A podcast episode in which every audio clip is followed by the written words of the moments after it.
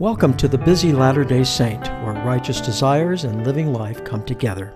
Here, members of the Church of Jesus Christ of Latter day Saints discuss their challenges and successes in studying the Scriptures. I'm your host, Richard Bernard. Before we hear from our guest, I encourage you to subscribe to this podcast and leave comments. This will help the podcast in reaching a larger audience. Also, invite your friends to listen.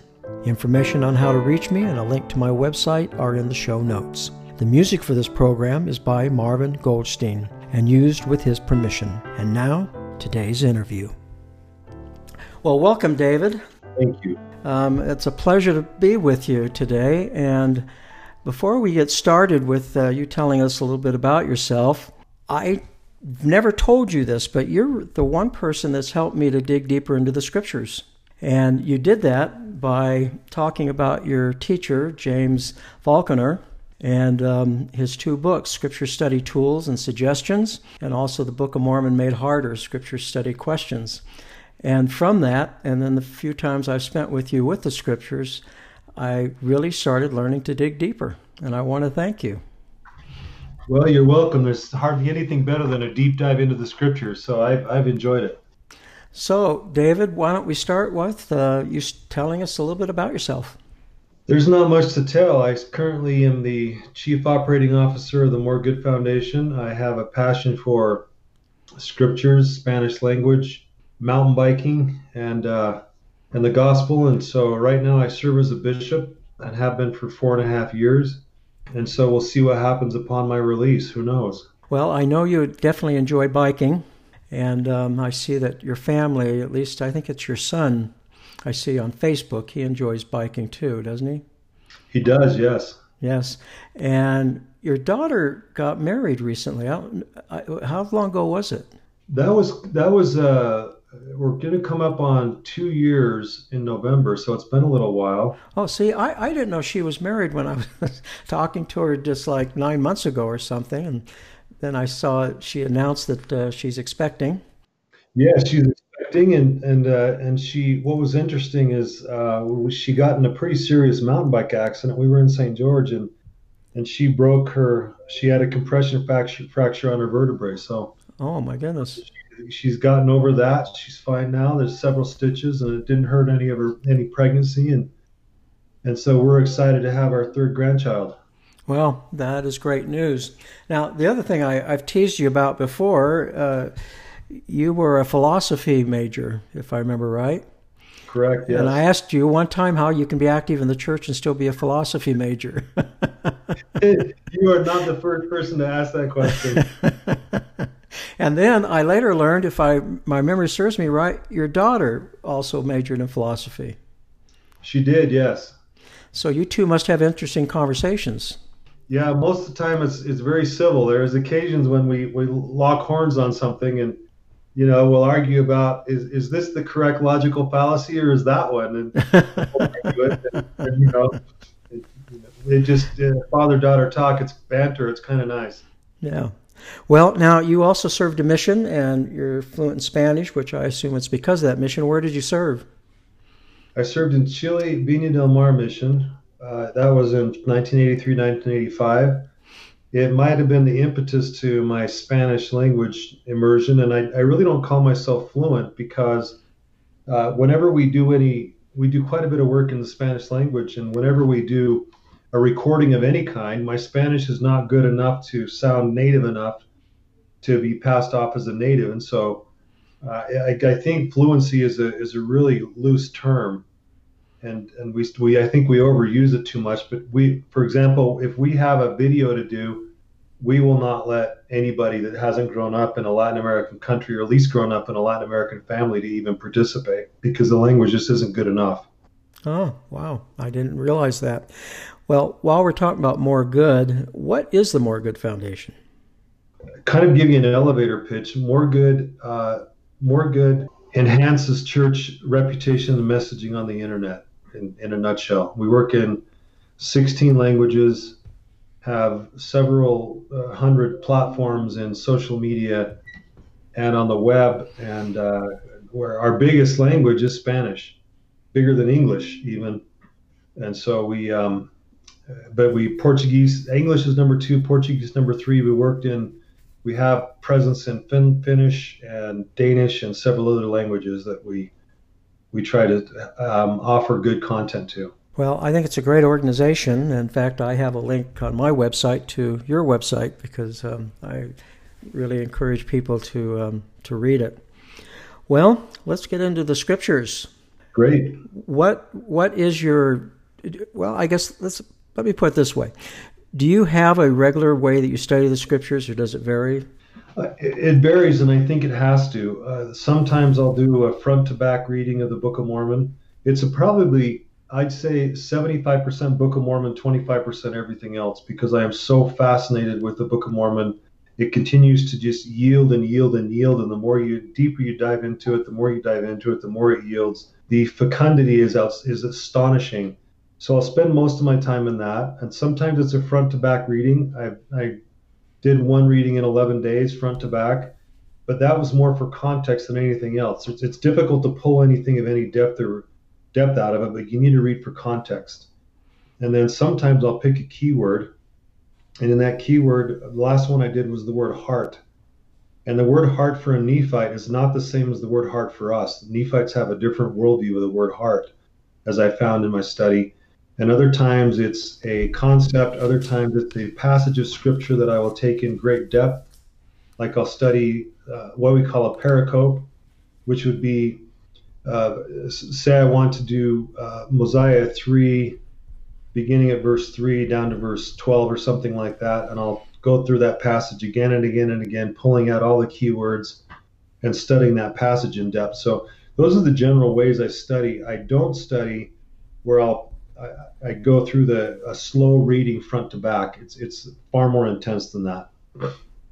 Well, now you said the meaning for heart for the Nephites is different. How did you come to that conclusion? Just uh, I cataloged every single reference of heart, and I looked at the way it was used.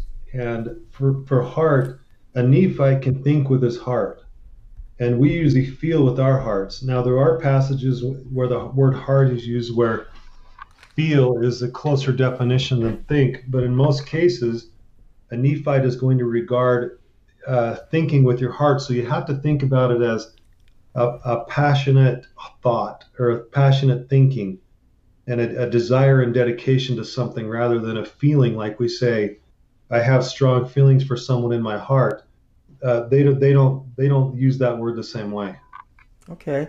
And you said you catalog it. Do you use a spreadsheet? What do you do? I do. I use a spreadsheet, and there are 398 references, I'm going to say, to the word heart in the Book of Mormon.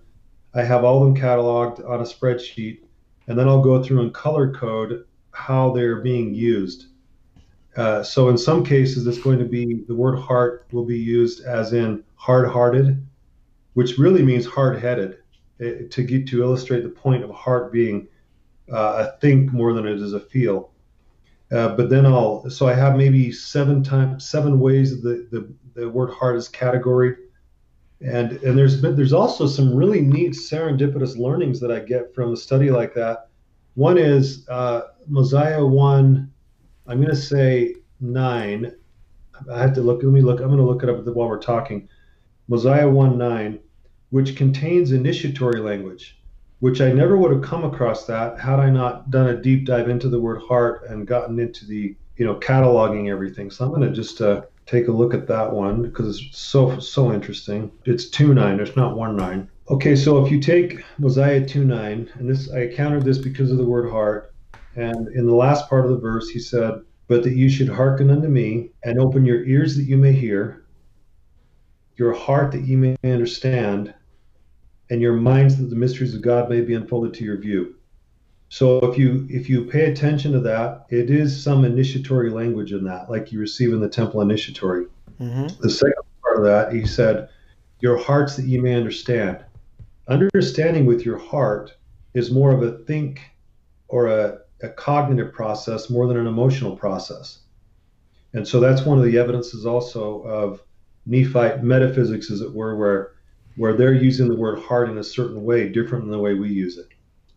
All right, that's a great example. Now, you said you look for key words.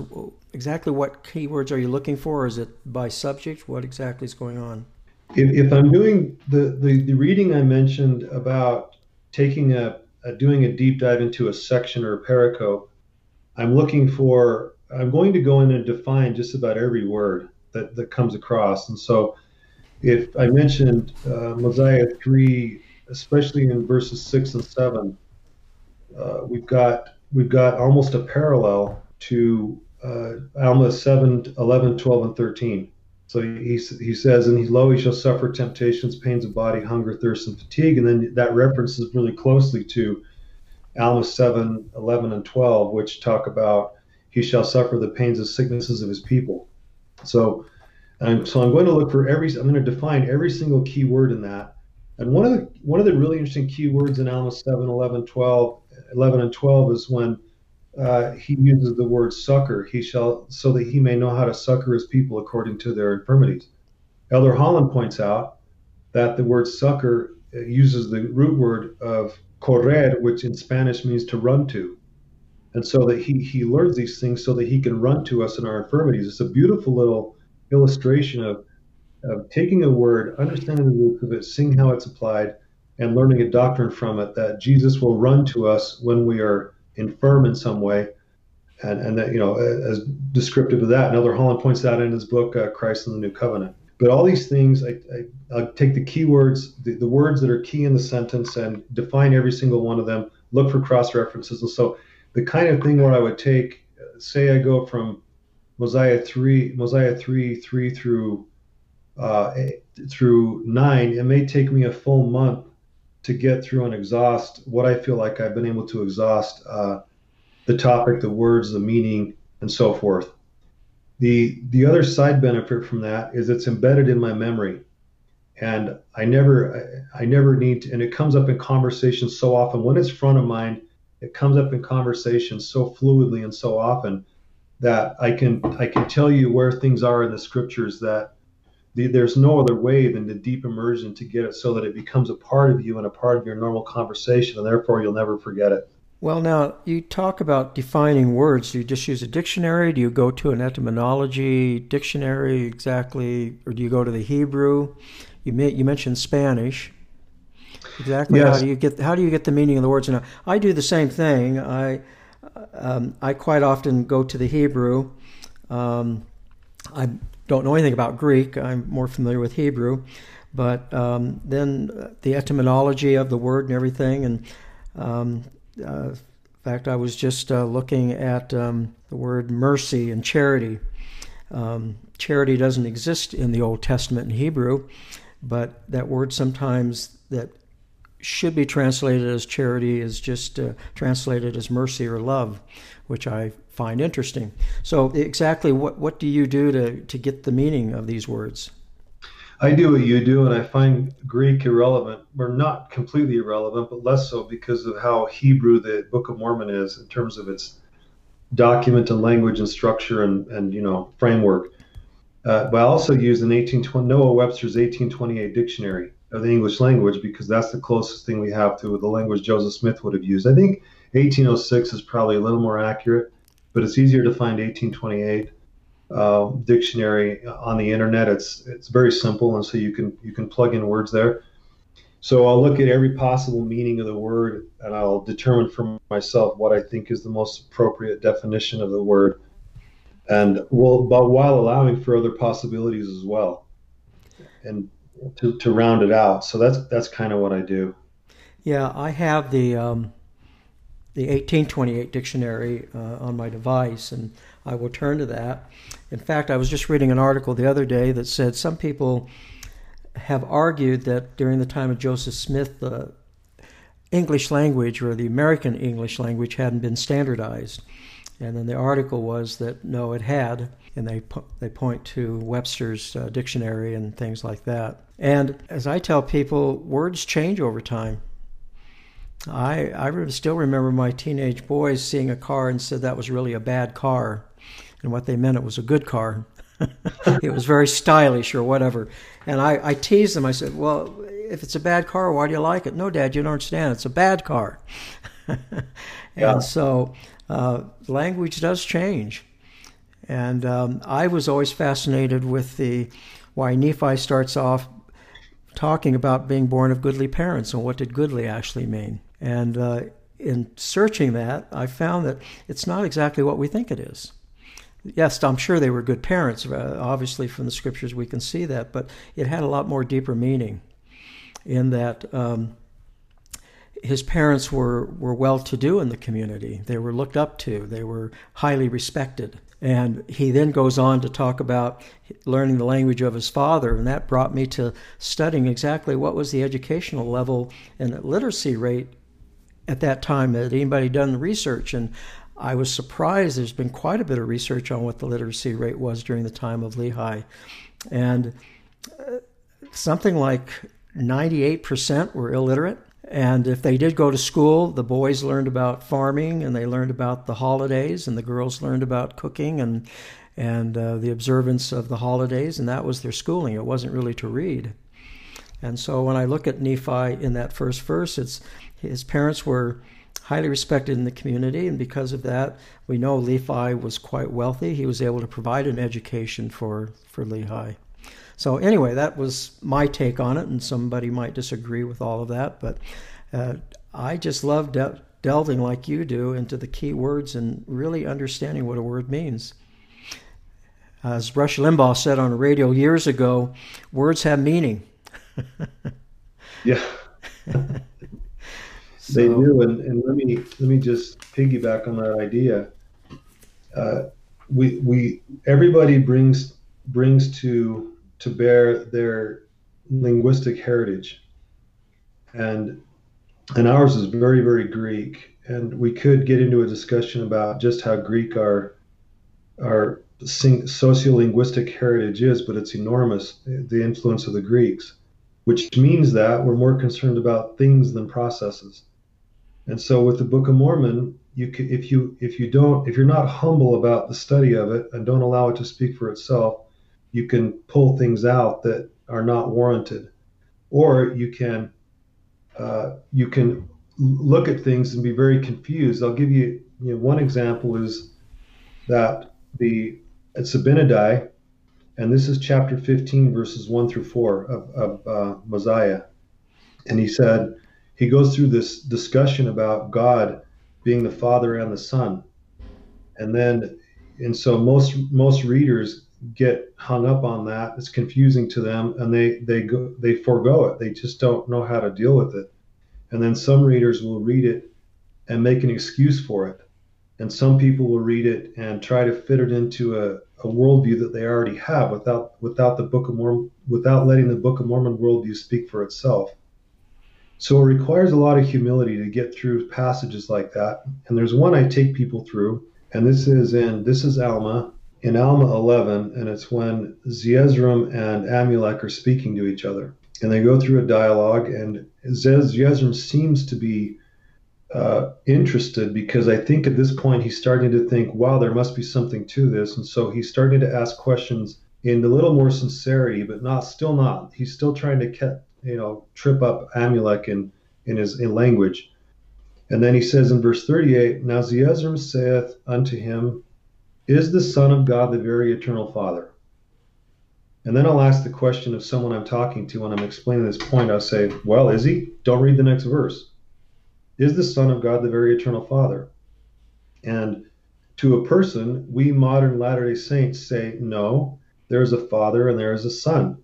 And the Son of God is not the very eternal Father. There are two there are two gods. There's a separation between them. And I think a lot of that has to do with one, Platonic metaphysics, and two, with uh, a rejection of Calvinism, which had, whether the creeds rather, which had had them being one God. And then we get Amulek's answer, and Amulek said unto him, Yea, he is the very eternal Father um, of heaven and of earth, and all things that in them are. He is the beginning and the first and the last. So Amulek says that the Son of God is in fact the very eternal Father. So we, so at this point, you have to scratch your head and say, what am, what am I misunderstanding? Because I really believe that the Son of God was different from the, the eternal Father. But if you let the Book of Mormon speak for itself and you're humble about it, you'll find that that it has its own way of looking at the Father and the Son and the Godhead, which is unique and powerfully fascinating. And it's changed the way that I that I think and act and pray because of the words of these of these prophets. And just time after time, uh, the Book of Mormon insists on there being one God, and we modern members of the church insist on there being three gods. We want to talk about their separation, probably in response to worldview and also the creeds. But it, the Book of Mormon is kind of pulling the other direction, saying, no, they're one God, and this is important. So it's it's things like that, that that if you leave your intellectual baggage, try to leave as much as as you can behind, and let the scriptures in the Book of Mormon speak for itself. You're going to draw different conclusions than you would if you were to uh, try to fit it into a nicely nicely structured worldview. Yes, thank you for that. I think it's extremely important. As a bishop, of course, your main responsibility is the youth. And before COVID, um, where you actually were able to meet with the youth, or well, I, let me ask: Are you meeting with the youth online anyway, or how, how are you managing that? Uh, it's suffered a bit. We do have text streams in which you know one of the last questions I asked all the, all of my priests was oh, or I get think was it all the young men, probably all the priests. I said, okay, what's the connection between creation and resurrection? And I knew they wouldn't have the answer to that, but it's an important question. And a being who can create and resurrect, and resurrect is the same act of reorganizing or organizing, reorganizing elements or organizing elements. So Jesus' act of creation, where he learned from the Father how to do that, how to organize elements, and then the resurrection of his own body is important. But then, then I asked him, what does that say about his ability to heal you? If he can organize the earth and he can organize his own body, and as we learned in Alma 11 or 7, 11, and 12, he can come running to you and he suffered these things to heal you. What is the what do the creation and resurrection say about his ability in your life? And we had a really nice discussion. We had you know, three or four priests didn't chime in at all, but several of them were fascinated and said, you know, wow, can can can I can you tell me more? Because the ones who start to get ready for missions want to know a lot more, and they're curious, and so. So, and, and I, I've done this throughout my entire time as bishop. When it's my turn to teach a lesson, which I'm quite jealous of, um, all we do is open the Book of Mormon and start start reading narratives and discussing the scriptures and I've had a few that have served the from their missions have sent me uh, emails saying, "I really miss the time when we would sit together, open the scriptures, and just discuss them." And so I think that's the, the most effective way and means that I have to do things, and it's going to happen this coming Sunday. We're going to have an outdoor activity where everyone will be spaced six feet apart, where everything will be sanitized, wherever treats given out will be individually packaged and so forth. There will be a lot of care taken and masks on. but we're going to apply the the missionary efforts of Alma the Younger and the Sons of Mosiah to the difficulty that or the uncertainty that they feel in an era of COVID and many other things, because that's their greatest fear is uncertainty. What's going to happen to me? Will I have a job? Will will I be able to do things that I that I want to do? And the uncertainty really damages them in lots of ways, and we need to make them more robust and resilient. So we're going to talk about Alma and the sons of Mosiah in that context. When they were going to the Lamanites, what kind of uncertainty were they under? What did they think was going to happen? And how did they, with great faith and strength and purpose, go in in, in spite of the uncertainty? So that's going to be the discussion that we have on Sunday after we've gone through hearing all of their concerns. But that's that's what happens. Well, I was always impressed. Uh, you shared with me a few times uh, sharing the scriptures with the youth, and I guess my pet peeve within the church, like in Sunday school, is they'll ask somebody to read a scripture, and then once it's read, they say, okay, now, and they don't get into the scripture. It's like, well, we read it, now let's get on with the lesson. and I've always liked the idea that you start asking questions that are not so obviously there. And uh, when I haven't been able to teach the gospel in some time, but um, as far as a class setting. But that's to me what it should be about is to um, t- to get something out of it more than just the words. because there, there, there's so much in there. I remember when I first moved to Utah and I was in the deaf ward, and uh, that's when the high priest would meet separately, and they asked me to teach a lesson, and I did. And all we did was go into the scriptures, and um, I kept asking them after they read. I said, "Would you tell me what you're feeling after you read it?" And boy, they looked at me like I was from outer space, and it took them a while to start understanding what I'm talking about because. Um, as I taught in the MTC when I was tutoring missionaries, is that what the words say is not necessarily the revelation you're going to receive. And I found that happen time and time again, and I find it's happening with the youth that you work with. Yeah, it's it's so it's so true, and and the meaning that they will pull out of a given scripture. The one of the one of the really beautiful things about the, the, the, way I teach how to one of the ways I teach how to read scripture is is I'll say, okay, let's let's take the Good Samaritan, the story. You all know the story, and there's a uh, so there's two ways to interpret that story. There's many ways. There's there's in fact there's deep deep content in it, but at least two ways to discuss. One is I can make evaluations of all the people involved. So a man falls among thieves, and a Levite passes, and a priest passes. We'll darn them, rotten people, and the and the the Samaritan comes along who should not be a friend of them, and he befriends him. Yeah, he's the good one. And the, the, the second way to read would be to say, a man fell among thieves. He's on the way to Jericho and he's laying there and a priest goes by and doesn't help him. Am I the priest?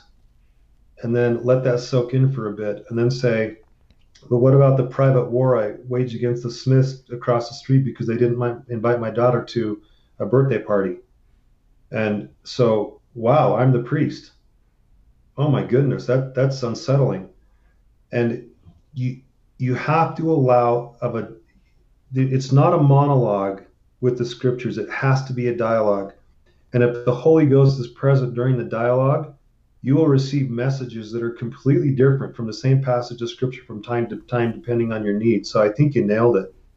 That, that there's there's so much individual content to be had if we approach things humbly and ask and make a dialogue out of this out of the scriptures where we're asking questions of the text, it's asking questions back to us through the voice of God and it causes us to have to answer these questions and sometimes it's painful and difficult and i've had several instances where in fact one of them was was quite awful. I should tell you about it but i was uh, i was on a run. You know you know i like to run. And and we had recently had my daughter had invited a person to stay at our home.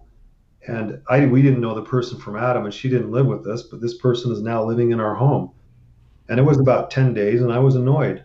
And and I was a little slightly annoyed at her, but mostly annoyed at, at him for not finding a place to go. And and then there's a girl that shows up in our home, invited by my daughter, and I'm grumbling about it. And I go off on a run, and I'm listening to Elder Bednar, and, and the Holy Ghost said, "You need to get into the scriptures." And so I switch it over, so I'm listening to the scriptures on my run, and we get to the end of the journeys of Alma and Amulek, and Alma is uh, succoring Amulek because Amulek has suffered so much and he's ministering to him and he is in his home and for several days. And then the Holy Ghost said, I've given you two people for you to be an Alma to, and you're resentful of it. And I got a sharp rebuke from the Holy Ghost. And so I went home and repented. And the girl who was 17 at the time, uh, her parents would not let her get baptized. My daughter, who runs a who is who directs a YouTube channel. This this girl had uh, watched all the episodes on the YouTube channel, become converted to the church, and was waiting for her 18th birthday to get baptized. But she couldn't. So she came upstairs, and I was sitting, you know, finished my run, and I was sitting down. And I had a 45 minute chat with her where I felt like I was ministering to her, where we were having a deep, nice, pleasant conversation about her, about her life, about her parents, about baptism, about all these things and and to make the point that the scriptures can rebuke us and they can uh, t- tell us where we're off course. And if we'll allow them if allow ourselves to be dialogue in dialogue with them they can teach us things that are blind spots for us which this was a definite blind spot for me. Now the end of the story with the girl is and the boy the boy got baptized and the girl got baptized. She was baptized on july 4th uh, because that like that was her 18th birthday, and and so and now I'm I'm deeply connected to who she is, you know everything about her. And when COVID ends, we'll have her to dinner, you know, many times on a Sunday. Every about every Sunday she wants to come, but it was a sweet little ending to a story that began as a rebuke. And I think you have to let the scriptures uh, work on you, as you say perfectly. Like, how does that make you feel? If people are really paying attention to how it makes them feel and think, then it's going to be sometimes it's sad for wounds and sometimes it's going to re- be a rebuke, but it's going to be exactly what you need at the time. Yes, I agree. I had, I don't know, I'm going to say hundreds of uh, examples of that with working with the missionaries at the MTC. I the last lesson I would have with them is we would spend about 40 minutes on just one verse, and then I would ask them to read it to themselves and tell me what they're feeling. And uh, they would come back with something like, "Well, I could see that my mission is going to be hard because it was about the sons of Mosiah and and uh, the difficulties they had." And I said, "Yes, that's a true observation, but I want to know what you're feeling." And usually I'd had to do that about three or four times. And I even had a few times where maybe it was six or seven and they were getting a little frustrated. And I would say, I think you might think that I'm looking for a certain word, but I haven't got a clue what we're looking for. But I'll know when it's there because every time the Spirit was in the room, but it just became much more stronger. And one young man, uh, it's in my book, I talk about that um, he just would not tell me what he was feeling he just would not. And then the Spirit spoke to me and said, He's not even sure he should be serving a mission.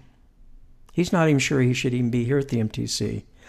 And so I then told him, I said, I'm getting the impression that you're not even sure you should be here. And with that, he just started crying. I mean, it was bawling. The tears were just pouring out of him. And once he got composure, I asked him again, I said, What are you feeling? And he says, I'm at the right place at the right time.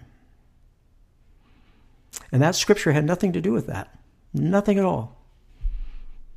And it was a, uh, it was interesting that the Spirit was telling me what he was thinking. You know, you think of um, Amulek and, and Alma when they were with Zeezrom and everything. That the voice of the Lord did come to me just enough to tell me what his problem was so that I could move forward with it. So, well, one other question now. Um, do you, as a family, read the scriptures daily or do you have a, a system set up? we were really good at that for a long time. In fact, uh, we have remaining at home. We have a 17 year old, and and that's it. And so his schedule was so hectic with school and basketball, and, and now he's working full time that it's been difficult for us, and we need to repent of it. But for many years and decades, we we read the scriptures as a family every day. It was it was, seemed to be ineffectual a lot because of the kids yawning and you know we begin early in the morning before they go to school and we we used to read a chapter and then when we paused to talk about it they would go nuts because it was extending the time and so we finally we put a time limit on it we said okay we're going to read for 10 minutes and then we could read one verse and then talk about it and then boy they had their watches set for the timer you know and as soon as it went yeah. off we had to say our family yeah. prayer be done. Yeah, well, difficult. Yeah, I'm sorry to interrupt there, but that was the point I was leading to is that when you had that time, was it more reading or was it more discussion, or were you able to get discussions going? Yeah, we, it, it was more discussion, and probably one out of three times we would bring something up and start discussing it, and a kid would say, "Wait, what?" And then we, know, it was a really good sign. Then, then we say, okay, let's let's explain that. Let's talk about it. So usually I would say the most common thing we'd get through five verses and then have a discussion about the, about it. And we begin again on the next verse, the next day. Okay. Very good. Well, we're ending nearing our time. And to end this podcast, I always ask someone or the, who I'm speaking to if they would please bear their testimony. Would you mind doing that? I will, and I want to add one other thing in, in the middle of my testimony. Um, because I send out a lot of missionaries, my word is full of them. And usually, they, to almost a person, they'll ask me, there will be two things that they'll say. One is, okay, I don't feel ready. What should I do? And then I, I take them through. I say, okay, I want you to read First Nephi 11 and come up with as many questions as you can for that chapter, and then we'll get back together again. They'll the long biggest list I've had is 25, and usually it's more around 10. And then I show them that I have eight questions on the first verse. In fact, the very first word, uh, for, I'll say, what does what does for mean? and we concluded it's therefore. And I said, okay, then this is referring to something that's happened previously. What is it? And we'll search for it. And to make the point that how important it is to to really get into the scriptures and to study them. And so we'll go through either by in person or by text, go through First Nephi 11 in just incredible depth.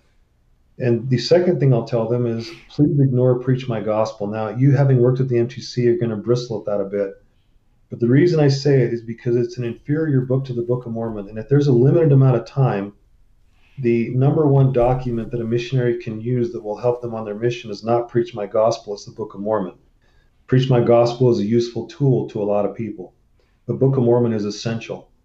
And so I, I tell them, you'll get it in the MTC, ignore it for now. We're going to get into the Book of Mormon in some depth, and I need you, you know, to drink from its pages to get a full testimony of it. So let me testify to that. The Book of Mormon is the Word of God, as fresh as the morning paper, as President Hinckley has said.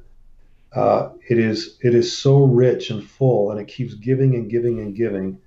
And I am so grateful for it, and I testify that the Lord Jesus Christ and His gospel are found therein, and a deep a deep study, along with contextual study and every other way to study the Book of Mormon, will yield uh, measures of spirit that cannot be that cannot be had any other way. And I testify to that in the name of Jesus Christ. Amen.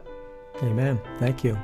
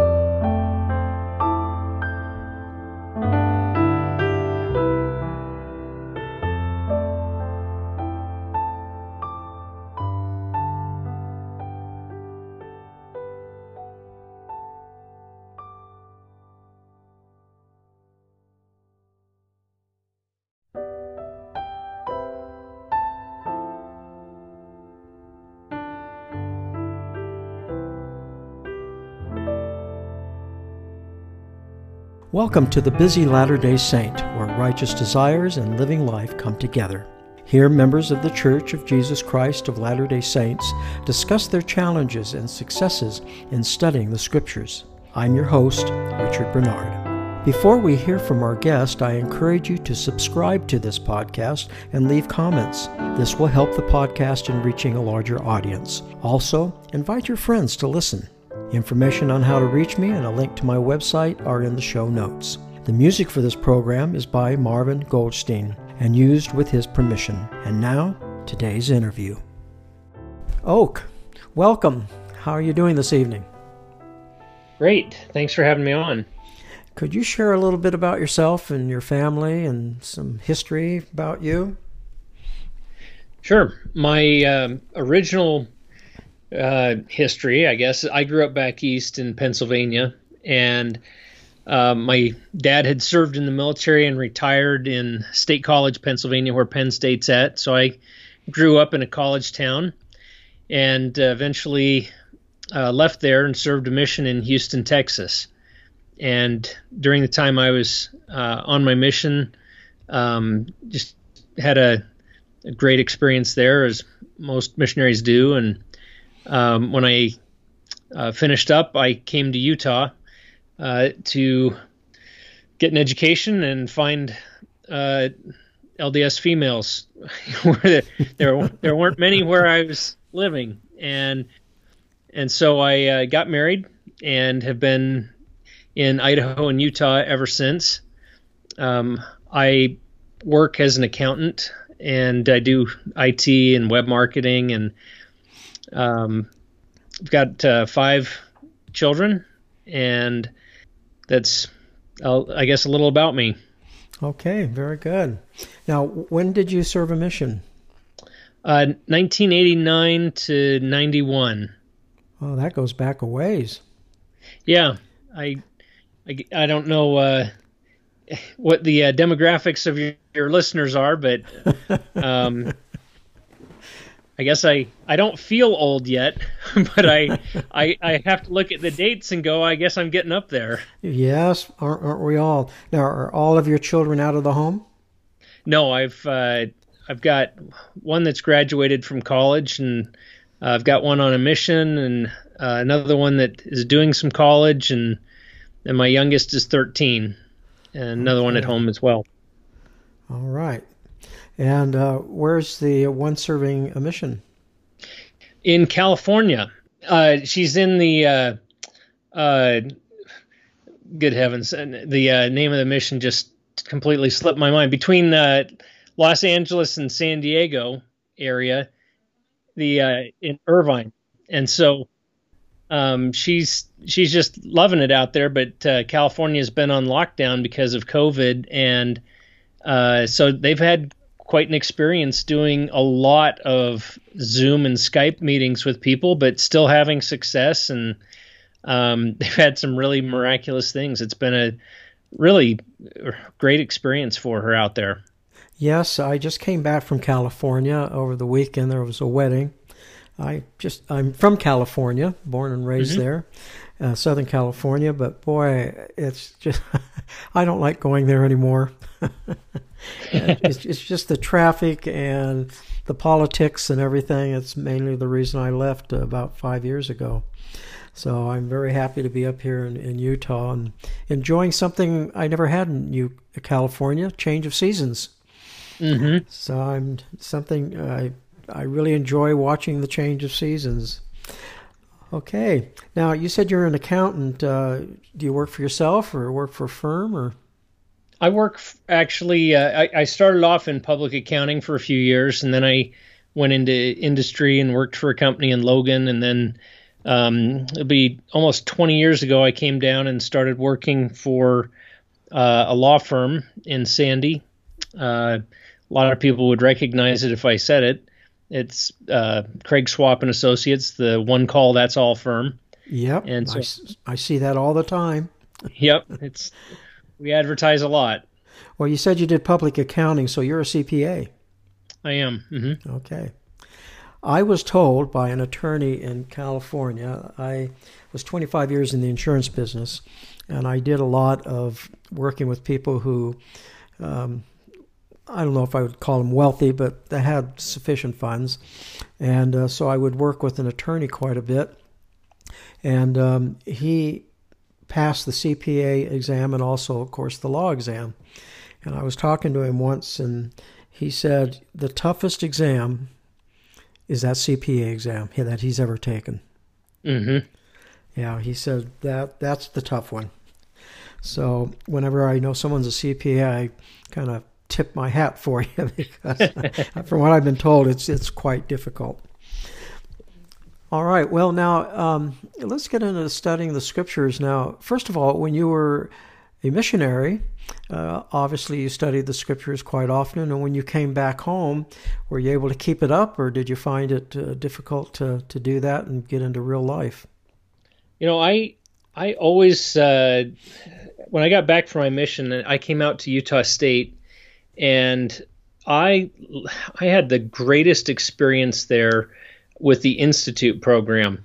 Back then, um, Utah State ran on a quarterly system, uh, so you'd had three major quarters of the year to take classes instead of two semesters, and I I just loaded up on those every chance I got. I would take a few classes each quarter, and I would find out, you know, like, well, who's the best teacher for this subject, and um, you know, I I never really tried to go to a class to say, you know, I got to get an A in this class. That was not my purpose in being there. It was to just glean all of the little highlights and insights that these you know men and women that were teaching there had uh, gathered over their years, you know, decades of study in the scriptures. And so I took a lot of notes, had a lot of classes, and that was that was my um,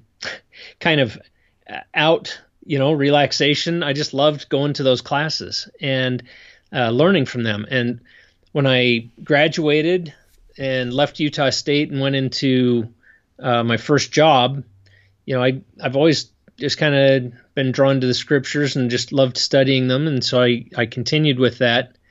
And uh, about that time, computers were uh, becoming a little bit more uh, advanced, and as I think sometime around then, the, the first digital scripture program came out.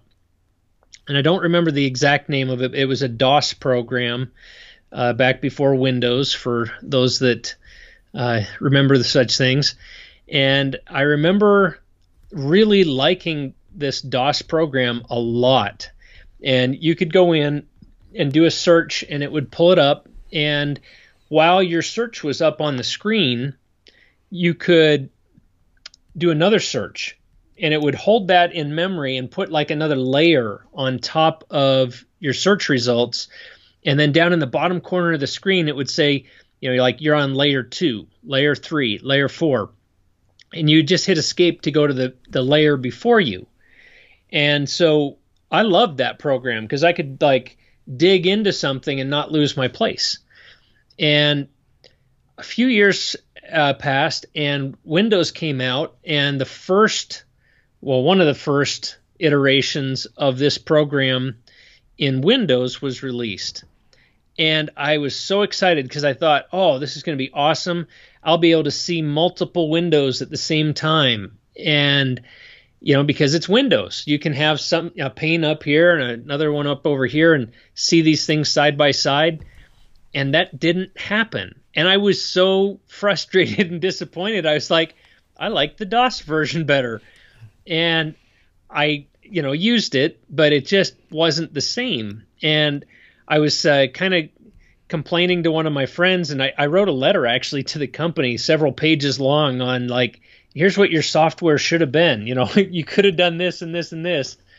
And I was really excited to use it. And they wrote me back and said, well, we have a, a, board of people that you know make these decisions and this was the direction we wanted to go and i was like okay but it's not as useful as it could be.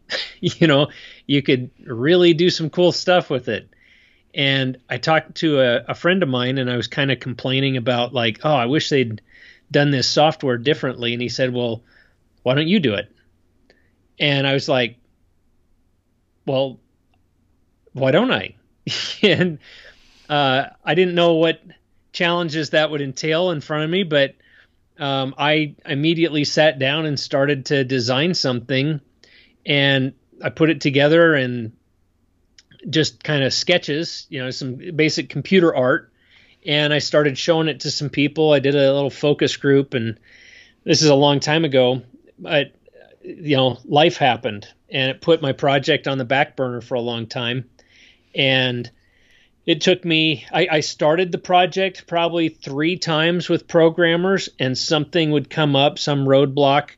And finally a couple years ago i was like okay i'm either i've either got to do it now or it's never going to happen and so i i plowed through the obstacles and got the first uh, version released which any first version is not what you know the creator wants it to be but it was something. You know, I got it started, and uh, in the next few weeks, we'll be releasing the next major iteration of it that'll have some new features. It's called Scripture Notes, and uh, you've you've seen it, and it uh, it has a great interface for uh, digging deeper into the scriptures.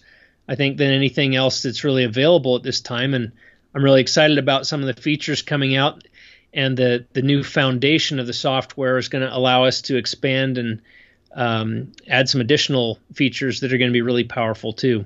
Now, as far as programming, where did you learn uh, programming?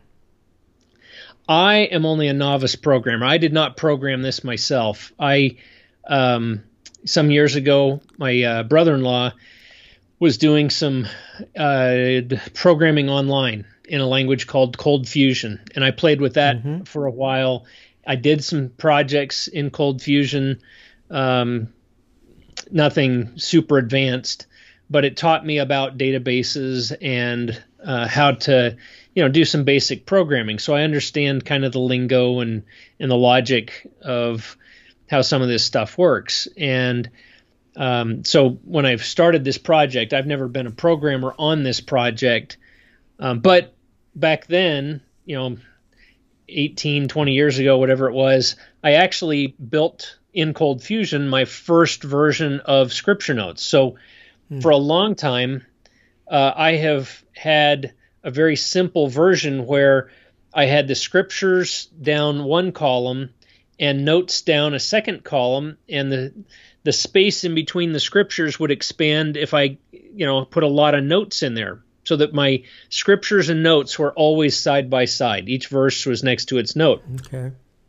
And I could also do a search for any word and and do like boolean searches which are a lot more powerful than just a single word and the search results would bring up each verse with its note. And so I could just, you know, I've done that for 15, 18 years, and I've just typed a lot of stuff because it's so much more convenient to have your notes visible while you're typing eh, or while you're reading uh, the scriptures. So it's just been, I don't know how to say it except it's been a revelatory experience for me to.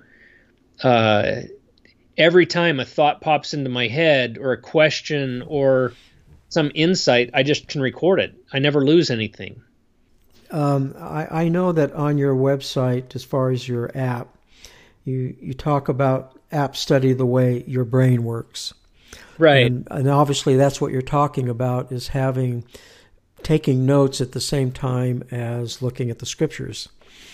Um, and I, I, think the key is being able to retrieve the information without having to go through a three ring binder or a spiral binder to find the notes you made six months ago. Right. And so um, now, so you do all of your studying actually what on a laptop or a desktop?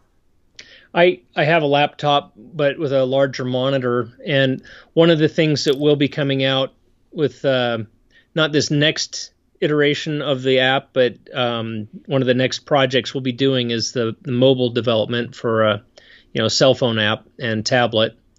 Uh, but I do all of my studying right now in the morning. I just get up and come down to you know our computer room and um, have a nice widescreen monitor so I can see lots of stuff at once. Yes, and it, it seems to me that your um, app, which runs off a browser, correct? Yeah. Mm-hmm. Okay. And so um, obviously having a large screen would be very useful. I'm going to be very curious to see what happens with the mobile. Um, I'm more of a mobile person. I like to move around, and so I use the newer iPad Pros and things like that. Mm-hmm. Um, I'll, I'll, use my iPhone occasionally to, to read, but to actual study, I've got to have my iPad with me.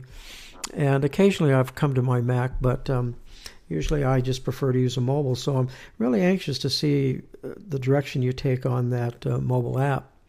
Well, tell me about when you get up in the morning and you start studying exactly if you can run run through exactly what you do. Sure.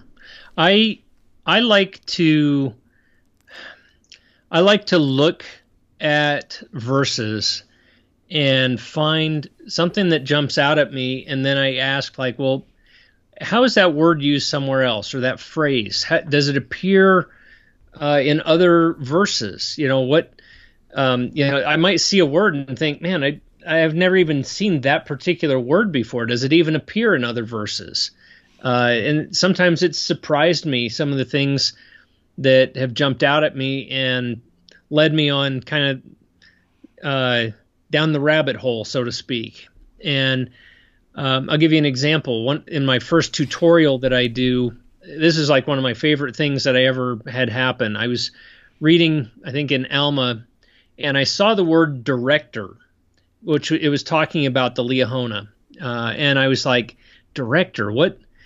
Where else does that appear? I wonder if there are other verses that use that word director. I was like, I, th- I think there's a couple, and you know, so I did a search for the word director, and I uh, with my app you can use wildcards, and so I, uh, you know, I'm in a habit of putting a wild card at the end because there is actually one verse that says directors, uh, plural, and I was like, whoa, here's five verses, and four of the five verses are talking about the Liahona.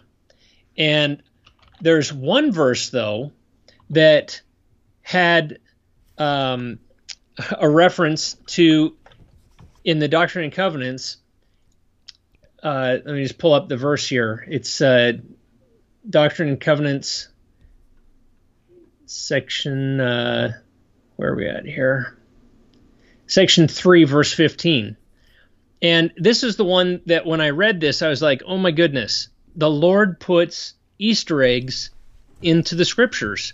It's like you you don't see like the little Easter egg out in the grass unless you go search for it. And this verse says, For thou hast suffered the counsel of thy director to be trampled upon from the beginning.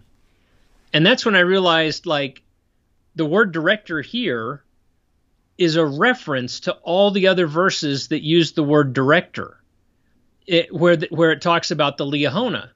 And what the Lord is saying is he's the Liahona. He is the director. And and when he says you've suffered the counsel of thy director to be trampled upon from the beginning, it's like Laman and Lemuel ignoring the Liahona or something. That you know, like it just brings to mind all these other elements, uh, sort of like I guess sort of like Isaiah, where you know he's so uses so much imagery. This did the same thing for me, just in a in a very small scale to see, you know, here's this word standing out that uh, clearly identifies Jesus Christ as the Liahona, but he doesn't openly say that anywhere else. It's a verse that you would not have seen unless you associated that word director with all the you know few verses um, that talk about the Liahona. So I love just looking for words and searching and seeing what they find. I I have found many uh, times that there are h- hidden Easter eggs like that uh, across the scriptures, but you you can't put a complete picture together unless you look at all the instances of a word being used. So that's like a big part of my study.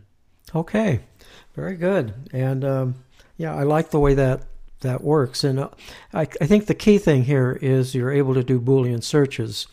And for those that don't know what a Boolean search is, I will put um, some notes in the podcast here.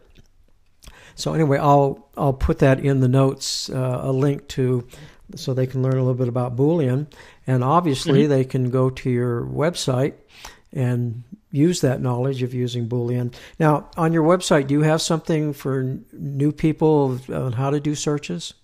Yeah, actually, on the uh, main website, there's a page that is like a search cheat sheet, and so uh, you can get to it under the uh, FAQ at the top of the scripturenotes.com site. If you click on search cheat sheet, you'll see a whole bunch of Boolean search oh, okay. examples that you can use. So you could just link to that.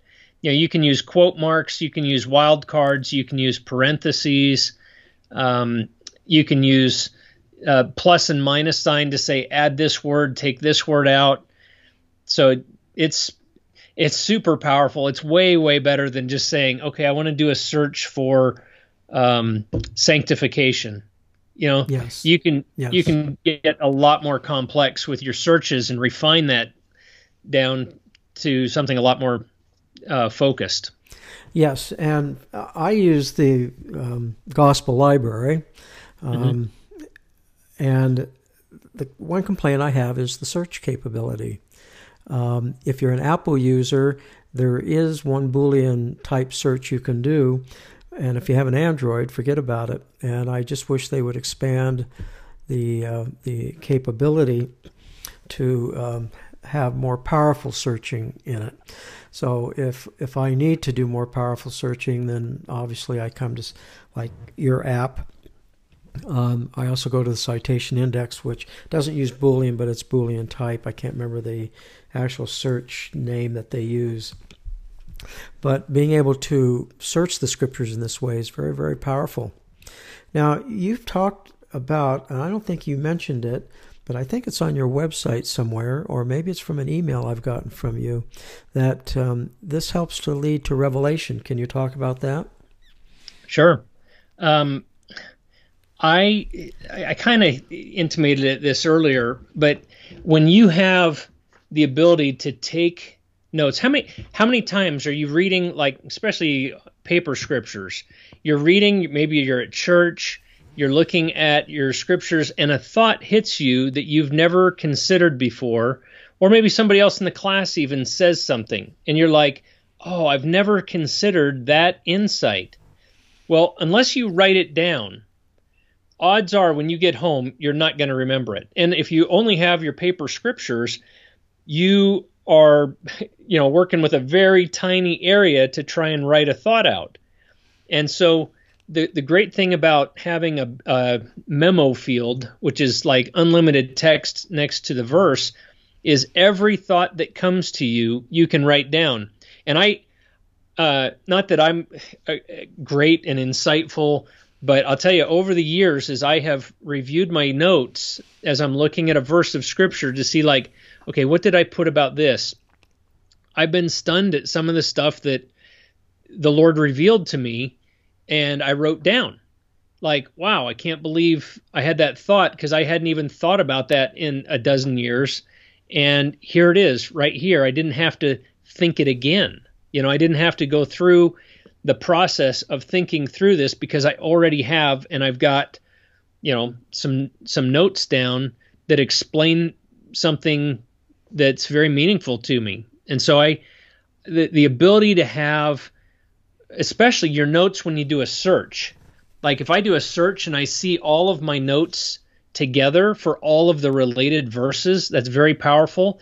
But what I, I did in the, the scripture notes app was I tried to take that one step further, and there will actually be another step that I take uh, in a future version of this. But when you do a search and you have related verses, you can save it as a collection and have a master memo field for all the verses. So now, not only do you get a note for each verse, but you can type a talk or a um, prepare. I know one uh, sister, a friend of mine, that's using this to write a book because she can organize several verses together for a chapter and write the chapter at the top right above all the verses. So it's mm. kind of like a split uh, top area where you're using as a word processor, and then at, under it all the verses with their notes. And so it's it's just great because revelation comes by asking questions. And as you read as you read the scriptures, we should be saying, why is that word in here? Why is that word plural? What why did he use this word here? You know, what does this mean? As we're asking those questions, I find that if we're willing to write the answers down, the Lord's a lot more willing to to give us something to write down. Sometimes I won't even know what the revelation is and I will write the question down. And by the time I'm done writing the question, you know, why does it say this? What does that imply about such and such?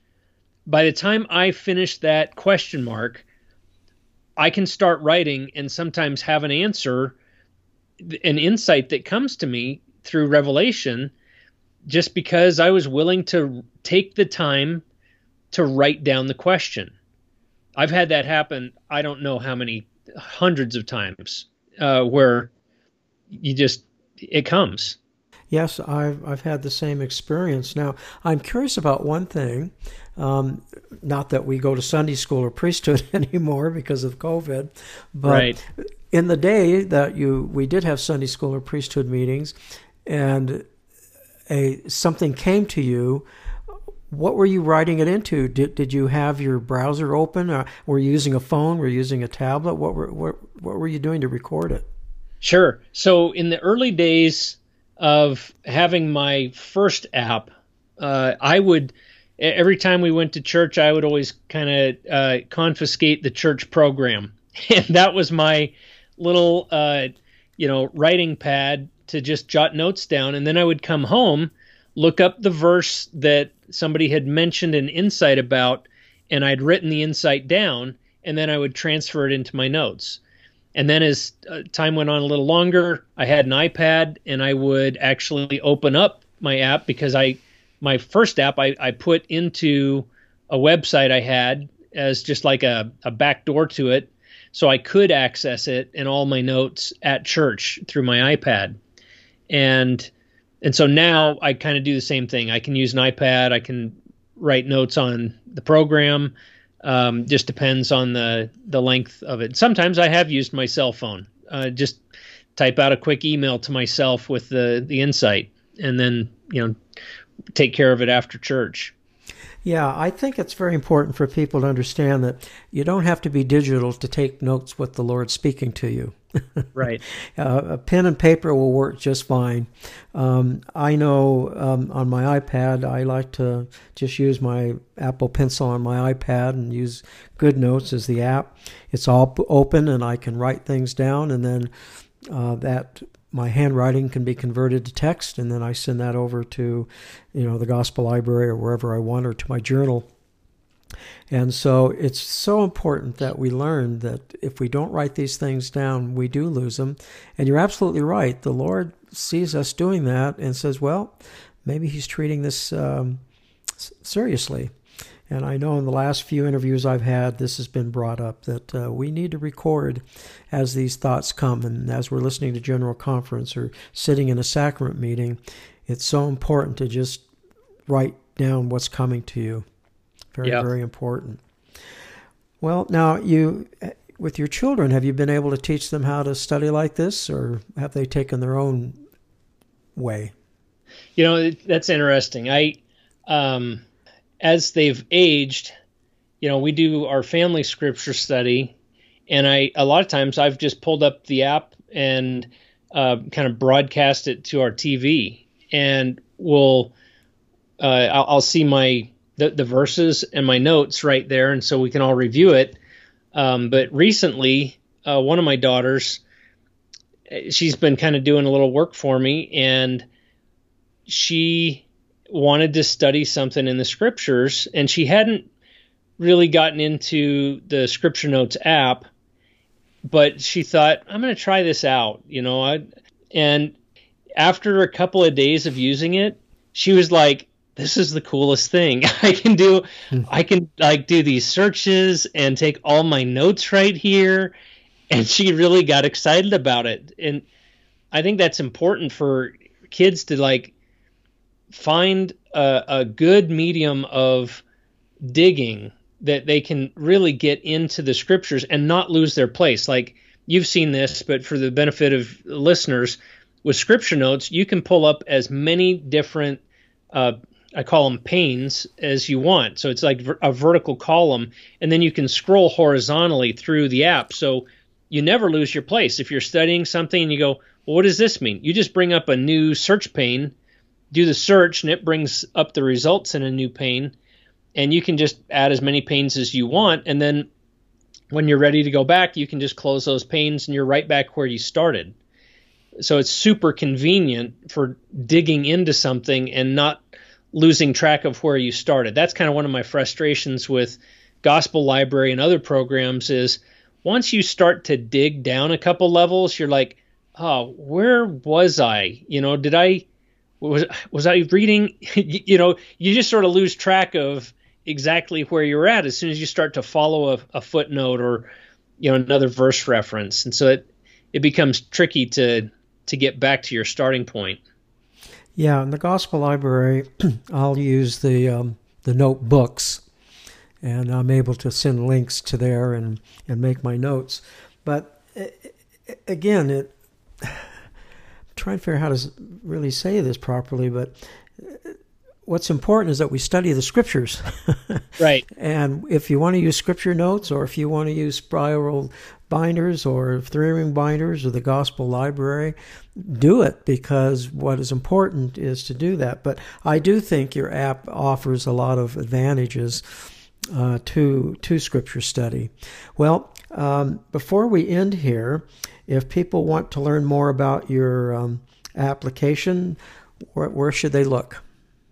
the the website is scripturenotes.com and you know i've got oh, you'd asked uh, a little earlier i'll just mention this you know for for new people how does how do you kind of onboard with the app and so th- you can sign up for a free account and literally like everything is free um, for 30 days and after 30 days everything is free except for one feature, which is creating collection notes. So that requires a pro subscription, and there will be other pro features coming, but um, you can.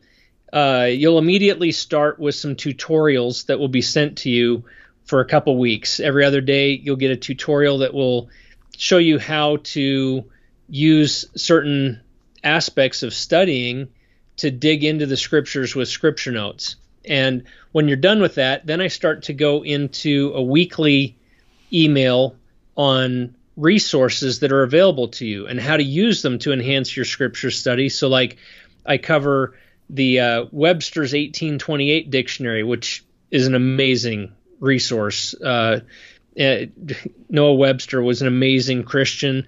His dictionary is full of faithful stuff. Lots of scriptures are used in definitions and examples. It's really cool. And then I go to uh, Strong's Exhaustive Concordance to show people how to look up Greek and Hebrew meanings of words. And then I go to the LDS Citation Index that uh, some people at BYU have done, which is a fantastic way of going backwards. Like, okay, I'll start with this verse. Now, where are all the statements that prophets have made in conference or the Journal of Discourses about this verse, and you can bring those in. In fact, uh, in my upcoming release in a few weeks, you're going to be able to click a button in Scripture Notes and go straight to these resources for the verses. So if you say, I want to see the Greek Hebrew meanings here, you can click a button. It'll open up uh, one of a couple uh, websites like Blue Letter Bible or Bible Hub, and you'll be able to access that, or it'll go straight to the LDS Citation Index. And so that's I'm excited to have that because it's one click to go to the content for that verse. Um, and then after the uh, resource emails, there's about six of those. Then I just I do a weekly study topic, and just if people want to start right at the beginning, they can work through those to see. Here's examples of something I'm studying and how I use scripture notes with it, and you know, I, I, I think I have some creative uh, projects out there, some examples. One of my favorites um, was a project on diagramming, which when I say diagramming, I don't mean like sentence diagramming, but like actually making a visual for something I was studying. And uh, this one day I was reading in the Doctrine and Covenants, section 121, and there's a verse that says, um, talking about priesthood holders, it says they do not learn this one lesson. And that just jumped out at me. It was like the Spirit just said, now pay attention. There's a lesson here. And what what happened was I started digging into the scriptures to understand this one lesson.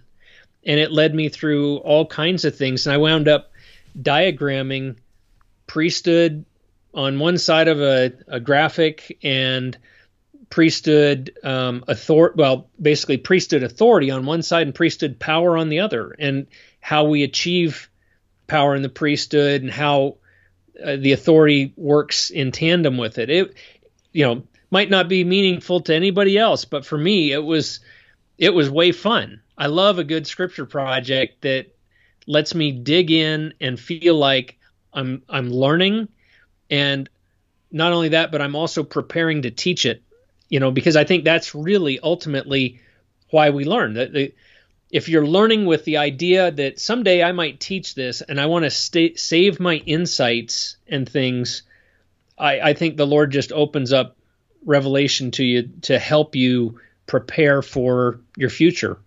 Absolutely, so, absolutely. I um, I believe the same thing. That's the reason. Um, of course, the gospel library is my main one.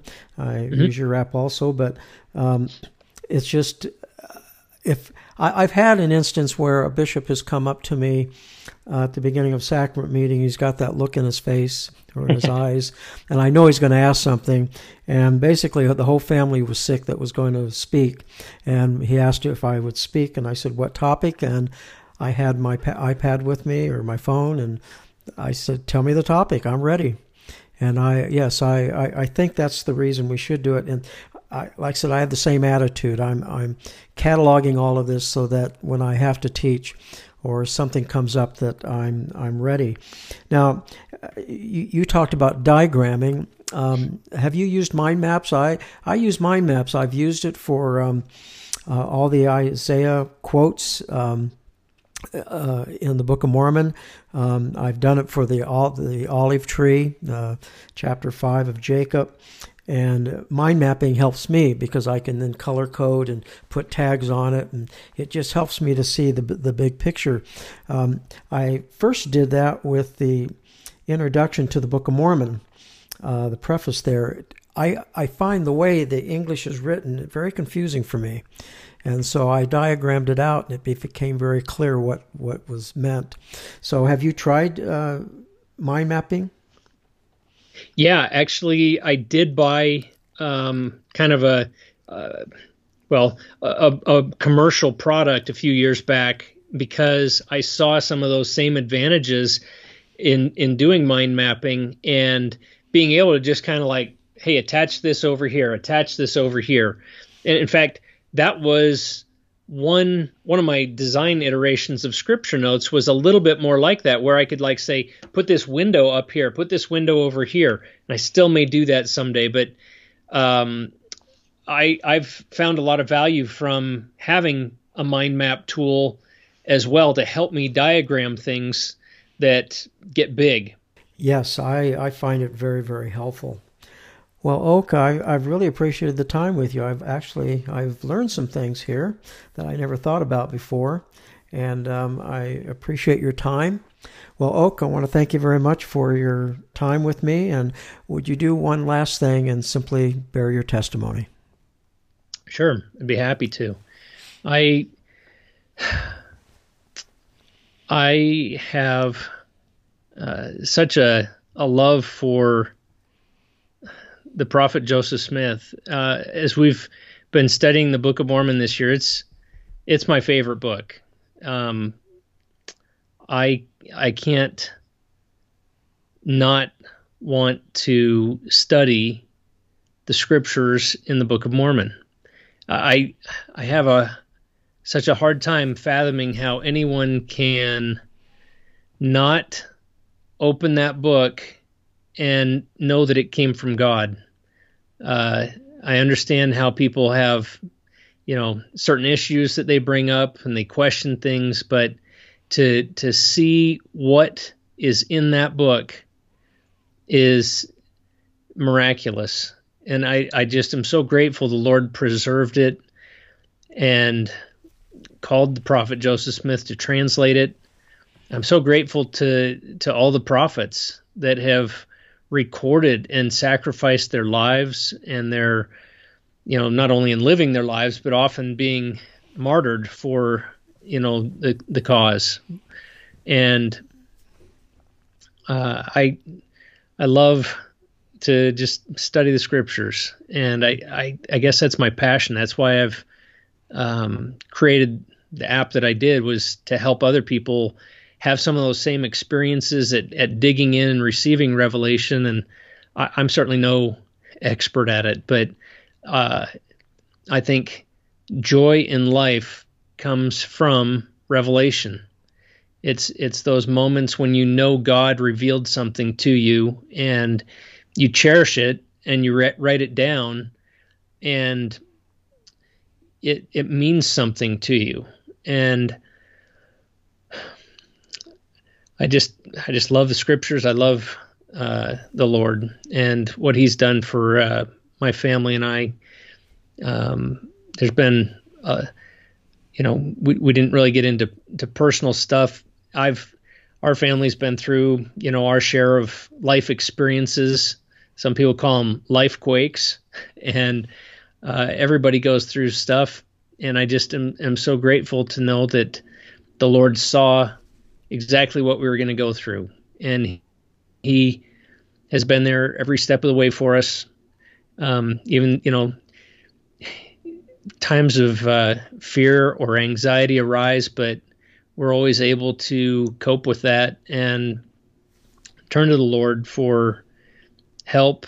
And he just he just sees us through things if you know we put our trust in him. And uh, I just I guess I'll just uh, close that in the name of Jesus Christ. Amen